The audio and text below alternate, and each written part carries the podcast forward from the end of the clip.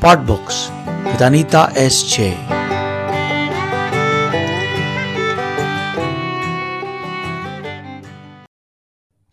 Asmi, Not the End Chronicles. Chapter 13 Our discussing Mike brought back the memory of the times when I and Puneet both had to undergo lot of anxiety. Without any selfish motive, careful not to hurt each other, we worked as a team, trying hard to save his relationship with Samantha. Sadly, though, Samantha had resolved to reduce their relationship to as miserable a state as she could.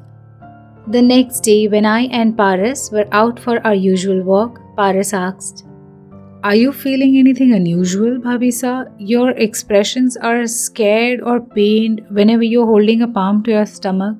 Tell me if you need to go back and rest. You noticed? I asked, surprised. Bhabisa, I promise to take care of you like my sister, and the baby, that is all we have of Puneet Bhaisa. He answered sincerely. And exactly that thought is making me so nervous. I said, Don't be nervous, Bhabisa. The baby has Puneet Bhaisa's blessings. I can feel it.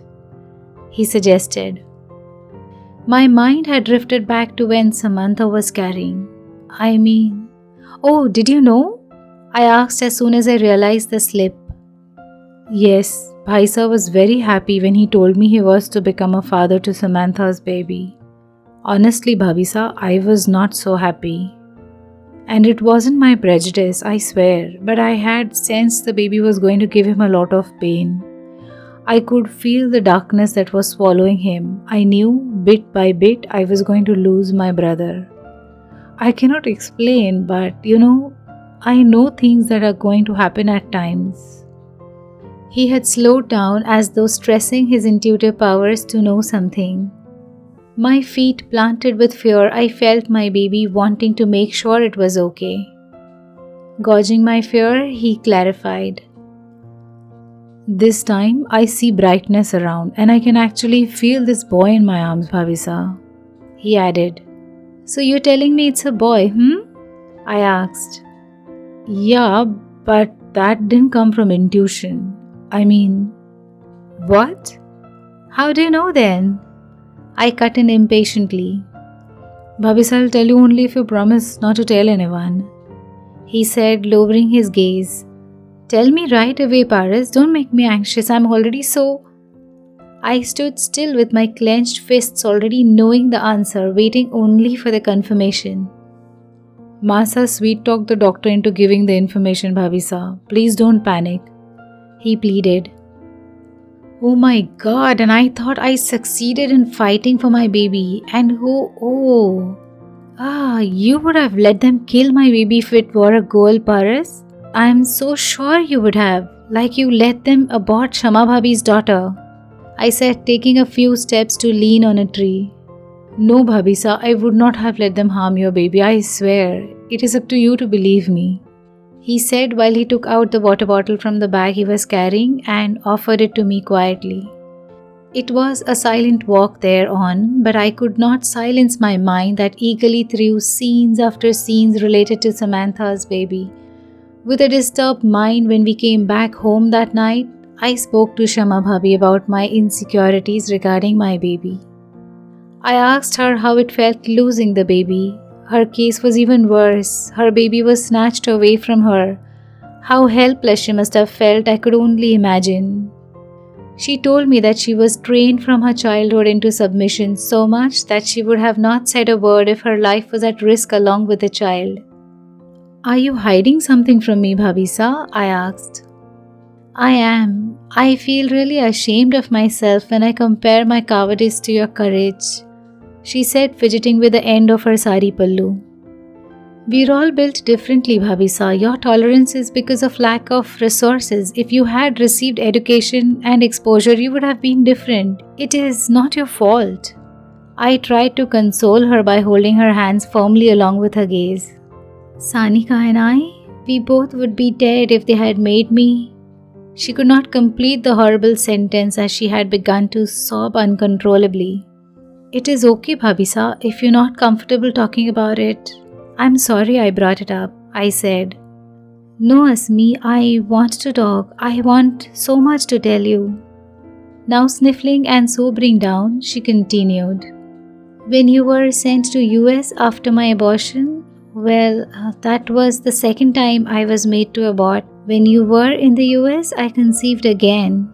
And again, it was a girl. And no, I had covered my ears with my palm, not wanting to listen to the fate of one more helpless girl who was not even given a chance to live.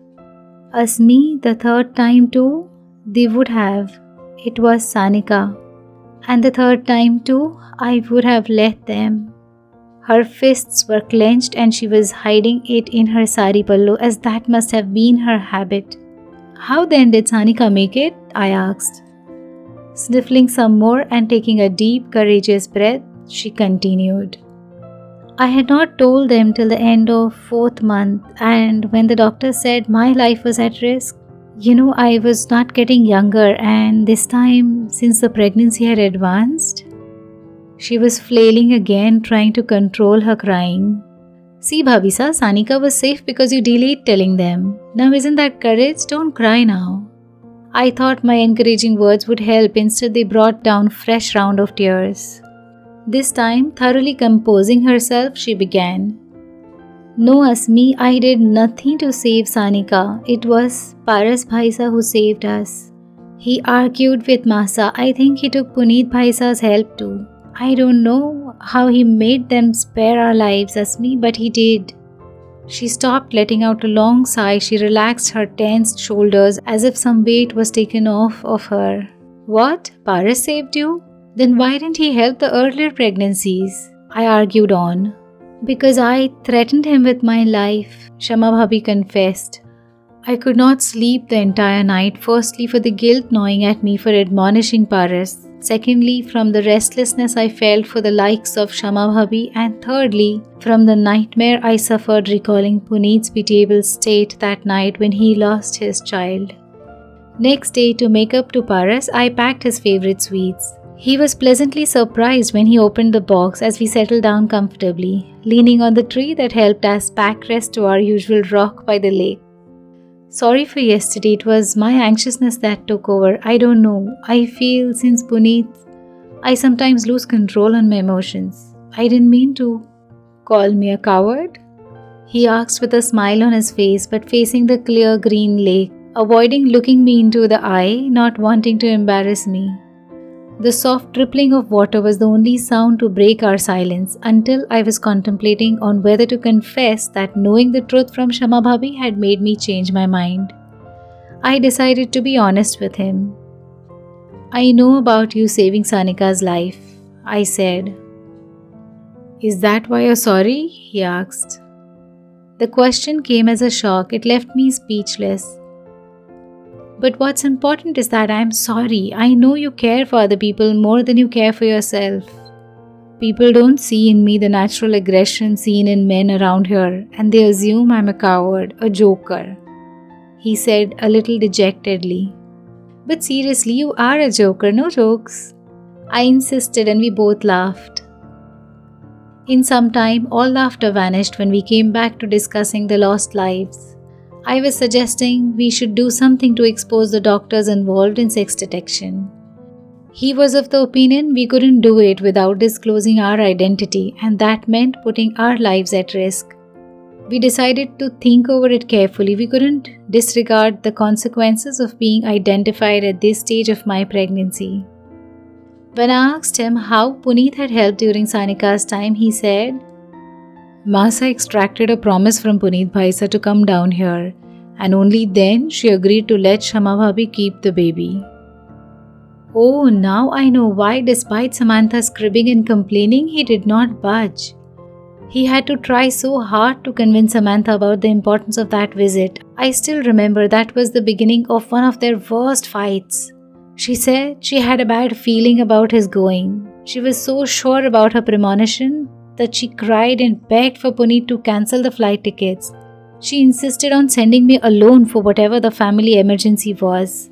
She said she was sure Puneet wouldn't come back alive. Thumping her chest, she had said, It's something I feel in here. Puneet, don't go. And she also warned him she wouldn't want him back. But nothing stopped him. In a way, that premonition of hers came true. She didn't want him back in her life. Paras said in an irritable tone. Touching his wrist softly, I got his attention to what I was recalling. She was in her seventh month. All the checkups and reports were fine. Puneet had always been very caring. She felt strongly insecure about our marriage, especially since Puneet had stopped being nasty to me. Puneet must have taken this tantrum as something similar to those she threw around to make her presence felt, to keep her place in his life. He made sure she was it for him, and there was no way I could replace her, but she made living amicably impossible. She had become very possessive at times to the point of being oppressive. She would instigate him to hate or hurt me, which, when he refused to do, she would challenge his love for her. Since that outburst of his just before Bhai and Didi's visit, he had never treated me cruelly. This change in him made her angrier. It was perhaps an offshoot of these feelings of insecurity that she planned the family way. That decision left her even more frustrated. Now she felt insecure for the future of her child. Her family did not support her decision. Her sister once had come home, and since then, Samantha had become more vocal about her demands. Weeping one day, she demanded that Puneet should officially separate from me since Masa was healthy. Oh, Masa's health is a weapon just as useful to her as her crocodile tears, and she knows the perfect cruel use for both. Samantha seems like a perfect match for her. Paras added cynically. Don't talk about your mother like that, Paras. I scolded. But you know how she is, he argued. I know, but you should not say it. I said, and he just nodded reluctantly. Do you forget how she had treated you during that visit? Paras asked. I choose to remember Puneet's reaction to it. I said, That's your way of seeing only good, Bhabisa. You don't even blame Samantha for all she did. He said, Any girl in her place would have felt the same, Paras. She was just a victim of circumstances. And to talk about Masa, she has been brought up that way to add to it no education. That is no excuse to treat her bindris like that. If Puneet Bhaisa had not come to your rescue that day, I would never have forgiven him for it, he said, almost grumbling to himself. We sat quietly, both lost in our thoughts for a really long time. Paras was talking about one of those days here when Puneet and I had come to save Sanika and Shama Bhabi's life. Disregarding Samantha's pleas, though he had not told me the reason behind this Rajasthan trip then, he had never been communicative with me, and I was used to it. I was kneading the dough for some traditional sweets under Masa's supervision. She was making plans for my visiting a gynecologist, and I was trying to avoid it. When she instigated me by calling me names, literally using crude, rural bad words to call me ill omened, in essence, meaning I was responsible for my parents' death and that I was not capable of giving her grandchildren. I squeezed my hands into fists and looked at her defiantly, making my pallu slide from over my head.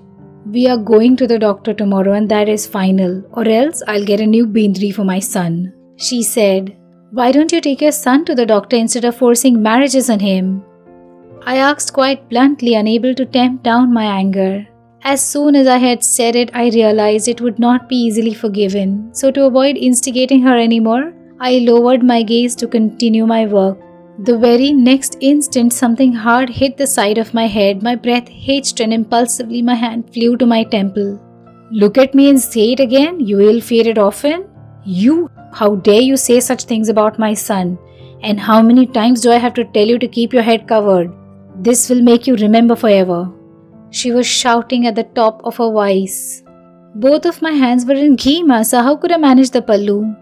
I asked, clearly frustrated and angry at being treated like this. You are back answering me?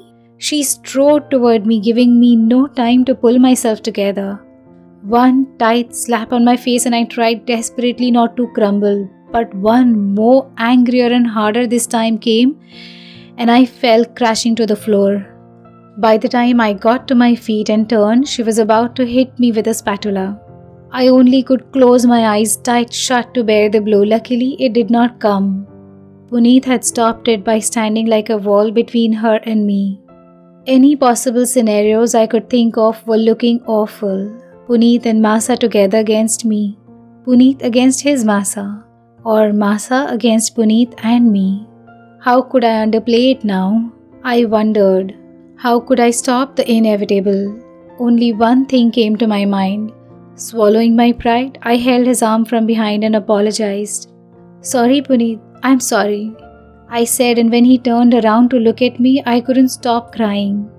Now, even more embarrassed with his full attention on me, I wiped my face off using the pallu, realizing only now that there was blood on it.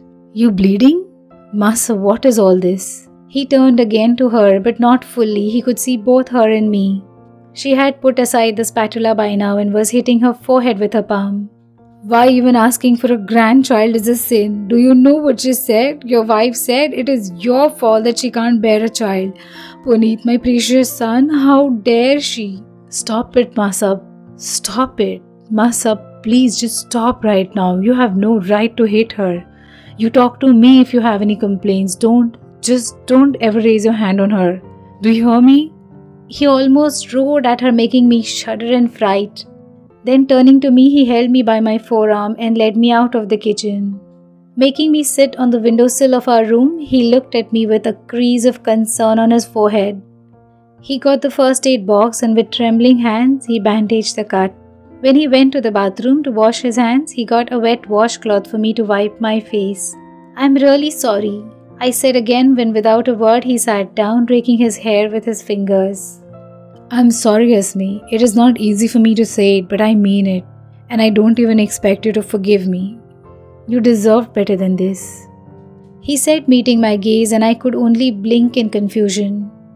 Suddenly self conscious, I averted his gaze and he walked out to our balcony for smoking. I knew it was as difficult for him as for me, and only with mutual respect and understanding we could sail through this. Somewhere a stronger bond than possessive love I felt was developing between us. Guilt and confusion were clouding my thoughts. Guilt for analyzing what was between us or comparing it to possessive love of those other women in his life, Masa and Samantha. Swiftly discarding the guilt, I told myself it was the possessive love of his mother that I was mostly thinking about and was not comparing directly or indirectly with Samantha. But while I told myself, the thought did cross my mind what would I do if I was in her place? Would I back out or would I want her to back out? I could totally understand her wanting me to give up my claim, even if it was only on paper. Was I being selfish in holding on to this relationship? I asked myself. The thought about letting my Didi know after almost four years that I have been living a lie didn't feel right. I should have confided in her since the beginning. Perhaps she would have come up with some solution. Asmi, Not the End Chronicles by Anita S.J. To be continued.